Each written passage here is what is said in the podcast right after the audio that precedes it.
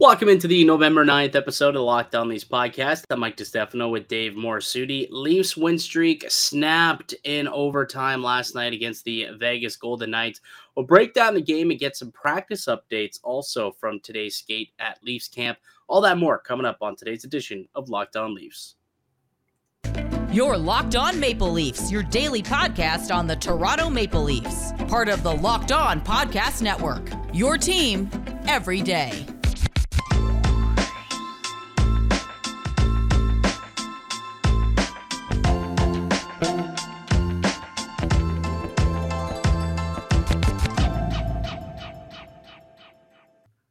Hello and welcome into the Locked On Leafs podcast, one stop shop for all things Leafs. I'm your host, Mike DeStefano from TSN 1050 Toronto Radio, also known as Al's brother on TSN's Overdrive and TSN 1050's Leafs Lunch. Joining me, it's my co host, Dave Morassutti from Sportsnet, also a writer for the NHLPA. Locked On Leafs is a daily Maple Leaf centric podcast.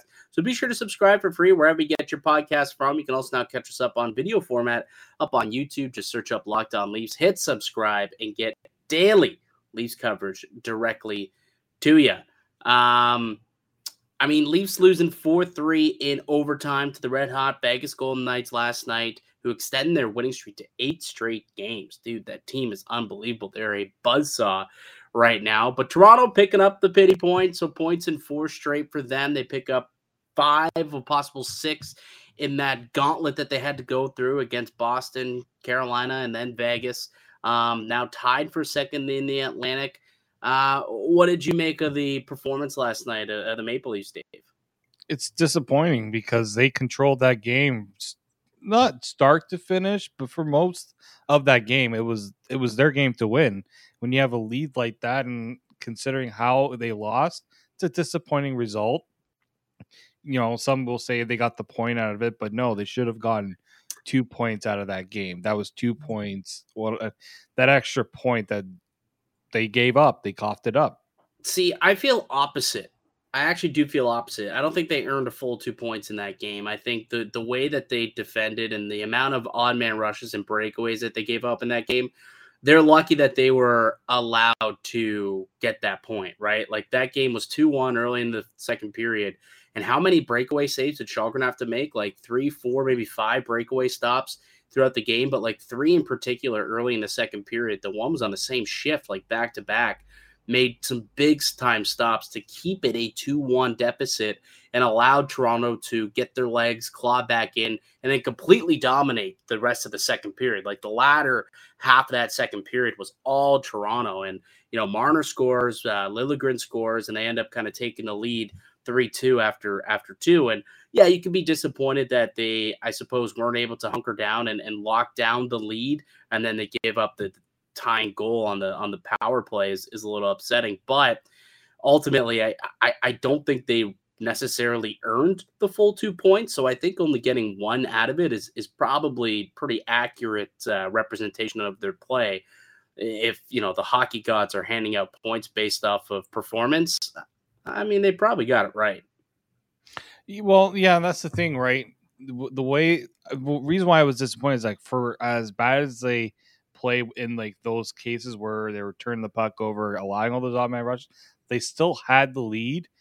And sometimes in games like that, you just got to finish it. You just have to find a way to finish it, get the two points, especially against a really good Vegas team that winning has not been like they've been they what they're now at an eight game winning streak. So you know they don't give up opportunities like this very often, and that was the disappointing part uh, for me is that the two points were there for Toronto and they let it slip away because they couldn't find their focus, uh, especially.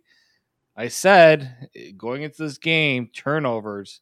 Yeah, they're like, yeah, no, we're just going to turn over the puck a bunch of times and you know do their our best to not win this game. Apparently, yeah, there's there's no better team I think in the NHL that makes you pay when you turn the puck over. 17 giveaways in total um, out of the Toronto Maple Leafs last night. That's that's that's not a winning formula against the the, the Golden Knights.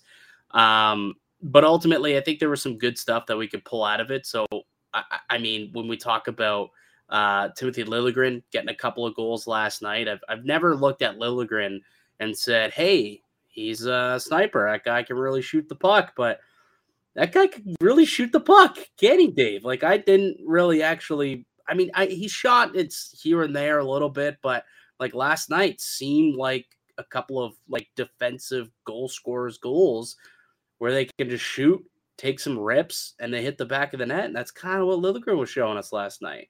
It's so surprising because the Leafs don't have it, right? They just haven't had it this season, and you know, someone's got to do it, right? We thought Rasmus Sandin was really going to be that guy to drive more of the offense from the from the point, but you know, Timothy Liljegren when when they drafted him, he was known as an offensive defenseman. I, if you watched him with the Marlies, you saw a little bit of this, but to do it at the NHL level is also another thing, right? And to see him do that should make the Leafs realize that maybe there's a little more here to what Timothy Liljegren can do offensively because these weren't fluke goals. Like it wasn't like he got he had wide open nets to score from. No, these were like pinpoint shots that he had to find the hole to beat Logan Thompson. Like these were great goals that he scored. And how about that pass from David Kämpf on that first goal? That he scored. I mean, you want to talk about the pass from David Kämpf or want to talk about the pass from Mitch Marner? Like both of them. yeah, they did one up each other a little bit. Like, like both feeds on those goals were outstanding, right? Yeah. Yeah, I know they were both outstanding. Uh, Marner obviously, you know, his was you know the deception play to do the turnaround and find. Uh, it was almost like the the typical Mitch Marner play where he decides to pass it off after he Oh, go ahead. Yeah, well, I just like uh, just off of that. I felt like last night from the second period onward, we did see more of uh uh you know the old Mitch Marner or the Mitch Marner from the second half of last year when he was one of the most dominant, prolific players in the in the, in the entire NHL. I felt like he kind of gave us some of those vibes again last night. Like the goal he scored was outstanding. Made a oh. couple of real solid plays. Like that was a prop I, I definitively, I think I could say Mitch Marner's best game of the season. The the best part about that too was how much the Leafs that top line was able to keep the puck in the offensive zone, cycle it. That was all the creativity of that that line. They this is what this is what we expected from Mitch Marner from the start of the year. I don't know what what was taking him so long to get to this point, but like this is what we were expecting from Mitch Marner. It was nice to see like that play he made on his goal was like those are things only really Mitch Marner can do on this team and like the Leafs need more of that. That's that's what's been missing from the start of the season. So it was nice to see him do it against a good Vegas team, right? You know, you're not seeing him taking advantage of, you know, a, a team that you expect them to do that against. Like to do it against Vegas, I think has a little more cachet to it too. I wouldn't mind him doing it against those teams you'd expect him to also, because it doesn't seem like anybody wants to go out there and dominate the Arizonas and the uh, the Montreals and the Buffaloes of the world. But here we are. They instead want to go out there and play this way against Carolina, against Vegas, and that's great too. But sometimes against those lesser opponents, which like this weekend, the Penguins have been in a massive slide. They got two games against the Penguins coming up. They got a game against Vancouver coming up. Like the next three games are against non-playoff teams. Can they go out there and perform? Bring the same performance that you had this weekend and continue it forward. So they play the way they did last night in Vegas. It's not that Toronto played poorly, really. Like Vegas is a really good team. You got to give credit to, to that to that squad, and they do make you pay the minute you turn the puck over with their speed and their counterattack. Um, but if they can play similarly to the way they did, clean it up a little bit with the turnovers, and keep in mind, I wonder how much of that too was like, you know, third game in four nights. There's a lot of travel back and forth over the border. Um, you know, how much that factored into the level of maybe sloppiness that we saw at some points. Like that first goal was just pure sloppiness. Even Liljegren's goal or the goal that he allowed at, at the end of the period there. You know, third game in four nights can allow that with with you know cross border travel back and forth. So I think overall though the Leafs played all right. And um, why don't we take a quick break and we can get into uh, the good, the bad, and the ugly, I suppose, as we continue to break this game down. And then uh, we also have some updates from practice, little practice report that we can give also here on the show. But before we get any further, let me tell you guys about Athletic greens. Uh, what is this stuff? Well, with one delicious scoop of AG1, you're absorbing 75 high quality vitamins, minerals, whole food source superfoods, probiotics, and adaptogens to help start your day right. The special blend of ingredients supports your gut health, your nervous system, your immune system, your energy, recovery, focus, aging, all of these things.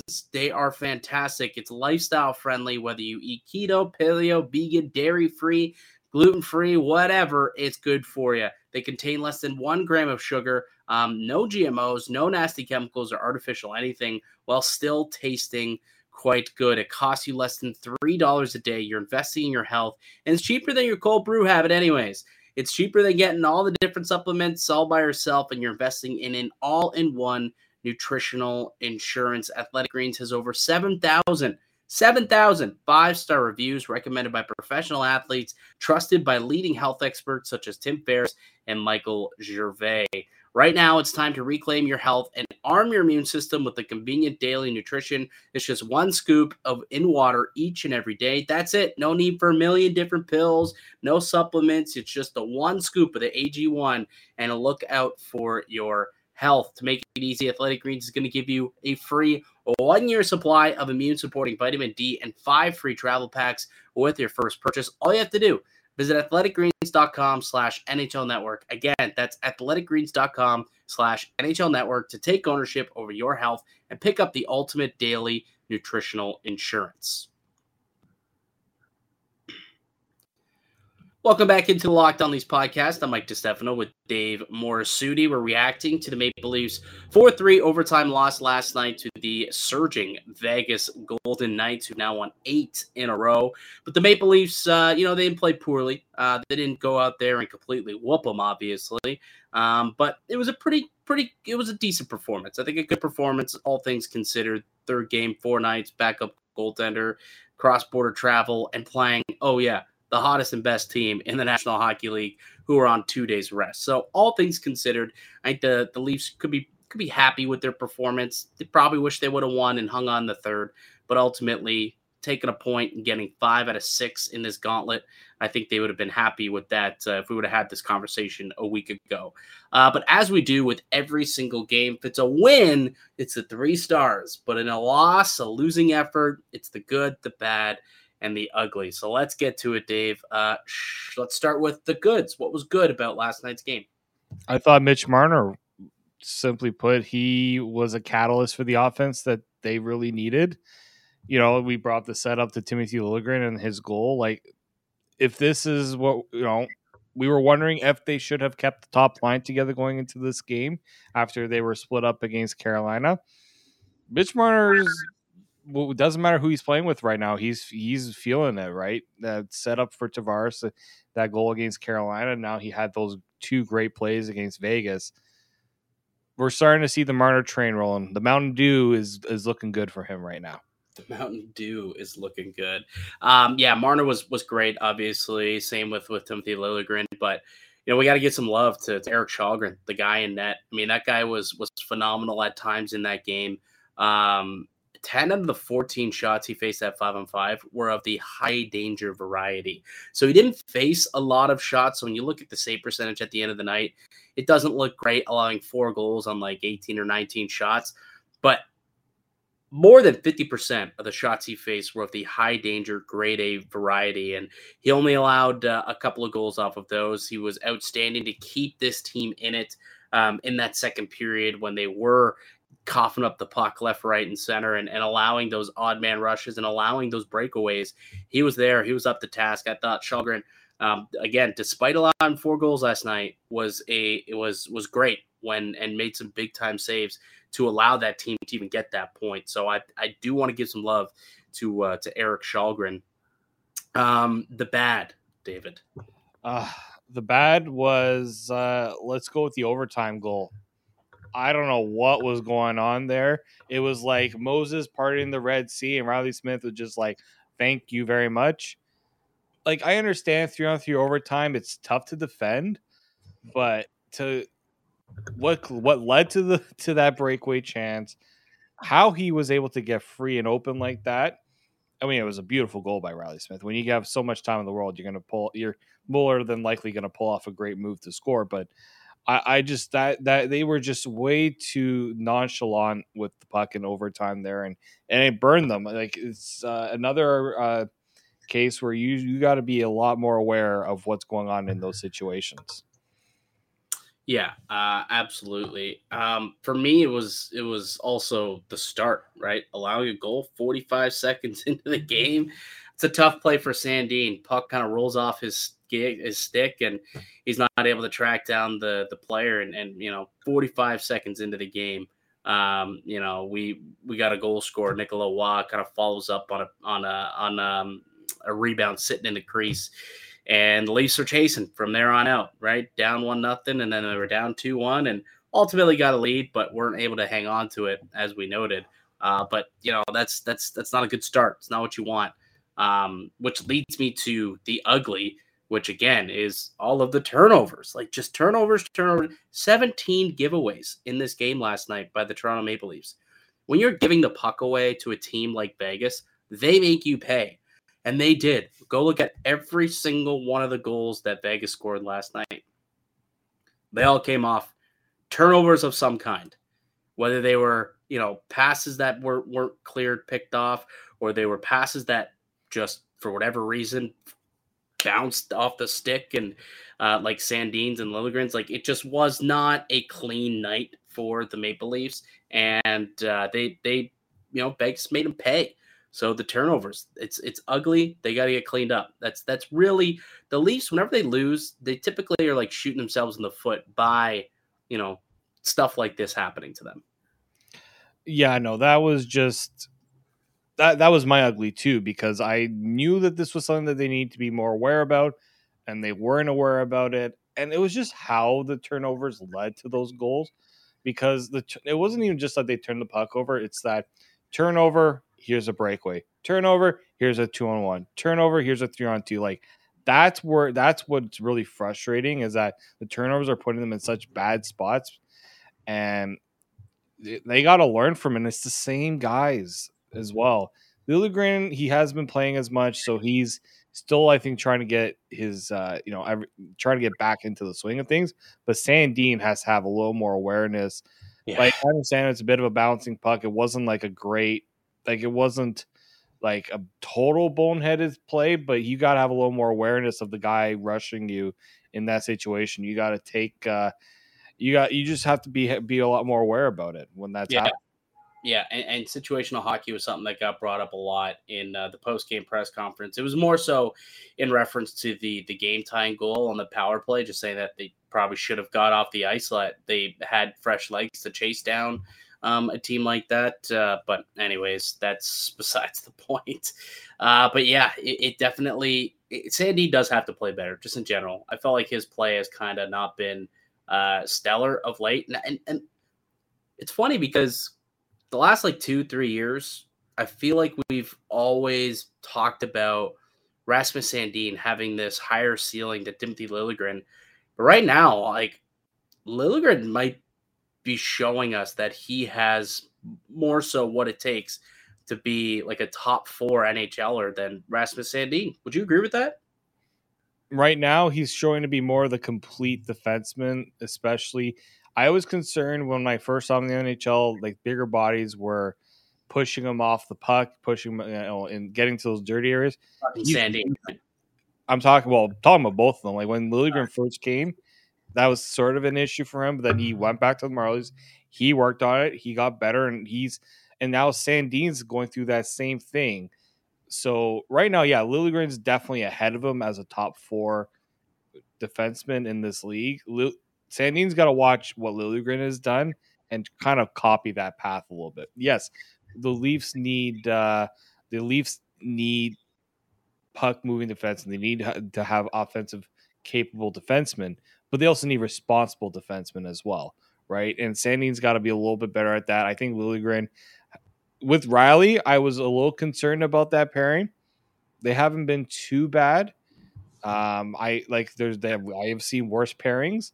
Well, and go look at the the competition that they've had to play, right? Boston, Carolina, Vegas. The three at the time most difficult teams in the NHL, the three best teams in the NHL and that was your hey, welcome to the season moment. There's no easing in. He had to go and play against some of the top teams who are are, are deep as hell, and uh, he was up to the task.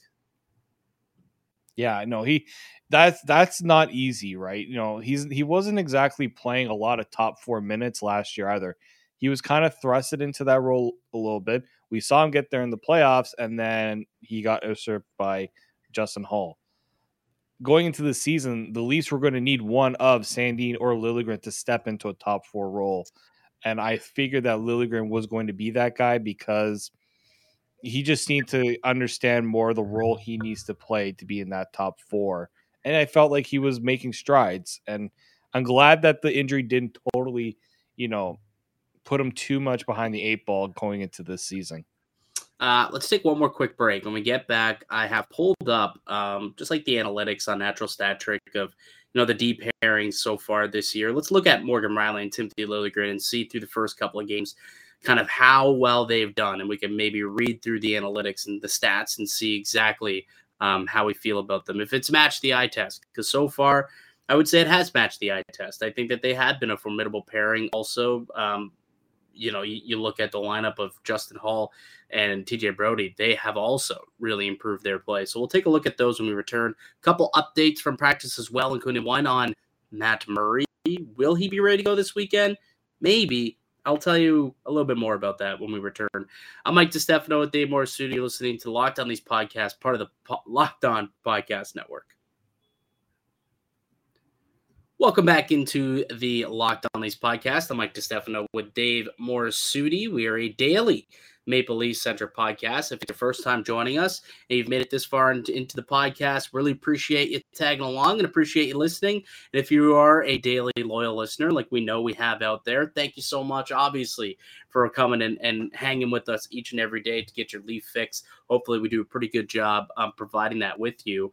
Um, but always subscribe because our subscriber numbers for recurring people don't make sense. There's a lot of y'all out there who aren't subscribed but come back and watch the videos each and every day. We gotta bump those numbers up. We got our numbers look like people. Make it easier on yourselves. Yes, just subscribe, hit the notification bell, and then each and every day, boom, you'll be told exactly when you get that new Leafs content. Um, but to, to take a quote from Matthew McConaughey, we got to bump those numbers up, the rookie numbers. We got to we got to chase down the Locked On Sens guys. Locked On Sens have like nearly four thousand subscribers on YouTube. We got to get there.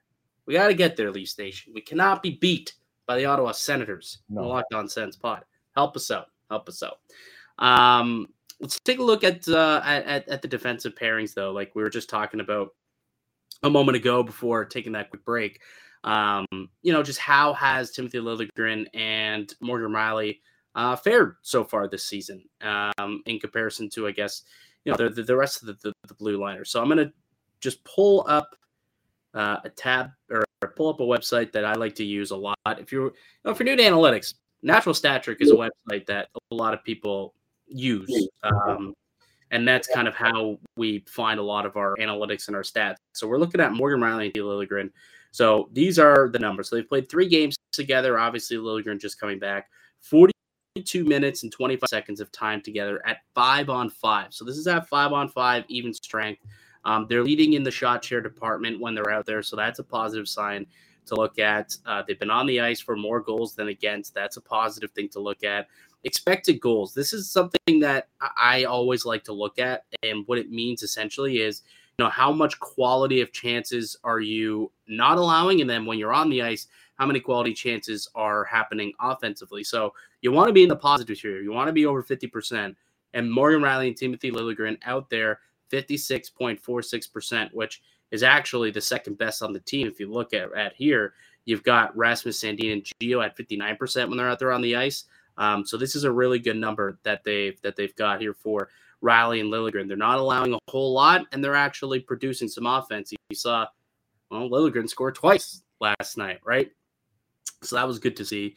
Um, you know, they're not allowing a whole lot of high danger chances, I suppose. Six and three games means that they're allowing two per game.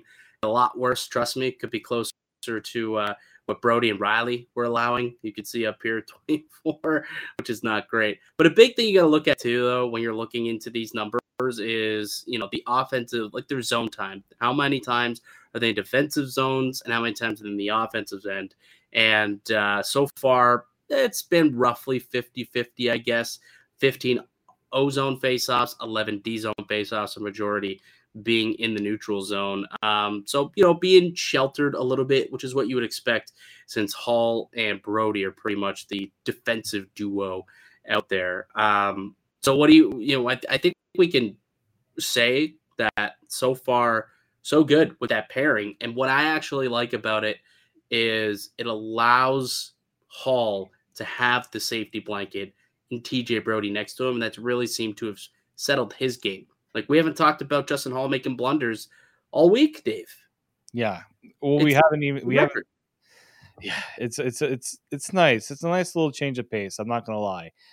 I I do think that yeah, having TJ Brodie also not having to take the burden of always being on the top pairing too, like it, it you know bump him down a little bit. He can focus on you know being Justin Holl's. I mean, I wouldn't even call him a babysitter because Justin Holl has been playing it better. I think having TJ Brodie gives him a little more confidence. I don't know why. It's a um, babysitter. Let's be honest. Yeah, it's like we saw we saw it work when Jake Muzzin and and uh, TJ Brodie were paired together last year. That it, there is success to come when you have them together, or when you have TJ Brodie kind of as the as the fact. We're just going to nickname him the babysitter now. That's now his his thing. That, that's what we call him on uh, on on Leafs lunch. We call we call him the babysitter. Yeah, so I I think it's it's nice that they can do that. That and look, Giordano, I guess in the same way, is babysitting Sandin a little yep. bit. So yeah, the Leafs have a bunch of babysitters uh, in this line. But I, no, I do think that you know Timothy Liljegren, they needed one of these defensemen that they drafted to step up in a big way and contribute higher in the lineup. That's why I was always in favor. Let's get this guy into these roles. He he needs the opportunity to prove that he can do it, because that's how you find defensemen like this now in the NHL. Teams are drafting and developing these guys constantly. Where it's oh, who, which leave, which defenseman can they trade for, which defenseman can they sign. Well, how about you try to find some internal solutions too, because that's cheaper, right? And you know and, and it's and they're younger. They're they're Timothy Liljegren's just starting to hasn't even reached his prime as a player yet. Yeah. And that he's uh he's getting this opportunity and making the most of it. And and and I just think that it's really stable. Like him coming in, getting healthy, coming in, giving giving Keefe a different option to do something else. Like there really wasn't much that he could do back when you know Victor Mete and and Filip Kral, like you're not going to put those guys in your top four. So there wasn't a whole lot he could do before he got back this weekend. But since coming back, you know, Brodie and Holl, they've been together now. Actually, it, what's crazy about that, that, I got one more stat that I want to show you. I, you know, this is on um from MoneyPuck.com of defensemen who have played at least 85 minutes together in a game, right? And that's, you know, it's a decent amount of defensemen, I guess, that are on this list. Their expected goals per 60 against Brodie and Holl have been the second best pair.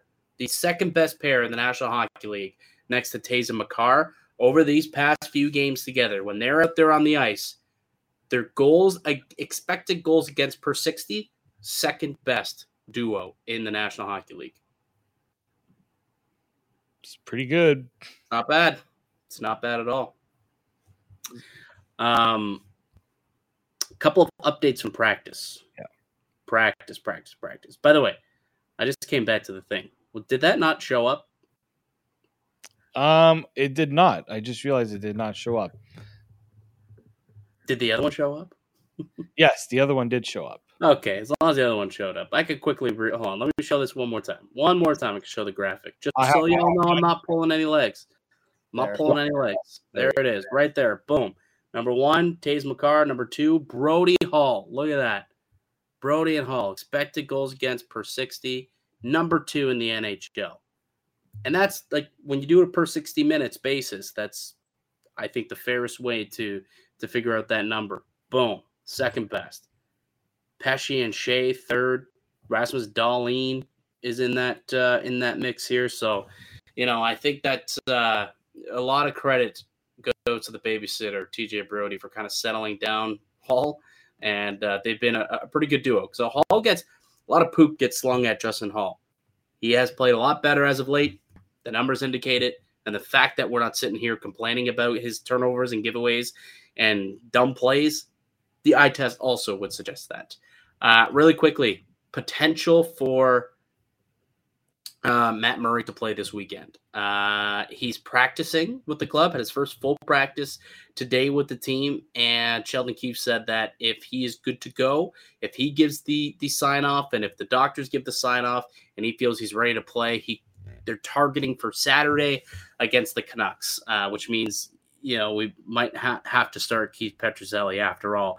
Maybe uh, it, it might be the game that Matt Murray um, returns instead, which eh, for all the jokes about Matt Murray, you probably still feel more confident with him than Keith Petruzzelli. Yeah, right. You don't want to throw him into, you know, the fire, you know, er, quicker than you would like. Matt Murray didn't exactly seem too committal on when he would be able to play. So, yeah, I don't like the last thing you want to do is put him in a situation where he feels like he has to be rushed and he's you know potentially re-injures himself. He knows his body better than we do. Um, so i do like that he's not you know pushing too hard to come back because the last thing you want is another goalie to go down. Um, but yeah i do it, it, it would be better if we had matt murray available just because you don't want Keith Petruzzelli to have his confidence totally shot after one start. Although Erik Källgren – uh, he kind of he kind of bounced back from that Penguins loss not too long ago. Uh, so I think uh, I think it would be you know these guys are professionals. They know the situations that they're in, but you know if you have options, explore all of them before you do the one you don't want to do. Yeah, I mean, I don't think Petra's that you know his his career. I don't know if that's they're thinking about, but I, I personally gut feeling Matt Murray will be starting Saturday night against the Canucks. That's my gut feeling, but we'll see what happens. Something to track throughout the rest of the week for sure. All right, Dave. I think we'll close. Uh, we'll close on that. Um, thank you, everyone, so much for uh, listening and supporting the show as per usual. Uh, but thanks and do it for us here today. Subscribe to the Locked On Leafs podcast on all podcast platforms and receive daily Leafs content. Follow us on Twitter uh, at Mickey underscore Canuck is mine. At D underscore Morassutti is Dave's. Go ahead, smash that like button. Leave a comment down below your thoughts on uh, anything we had to say today. If you got uh, any questions for us too that we can answer, we'll probably do an, an AMA, a little bit of a mailbag at some point in the next couple of uh, in the next week or so. So you could toss some of those questions down below as well if you would like to. Uh, but we'll be back with another episode tomorrow, ladies and gentlemen. But until then, keep locked right here on Locked On Leafs.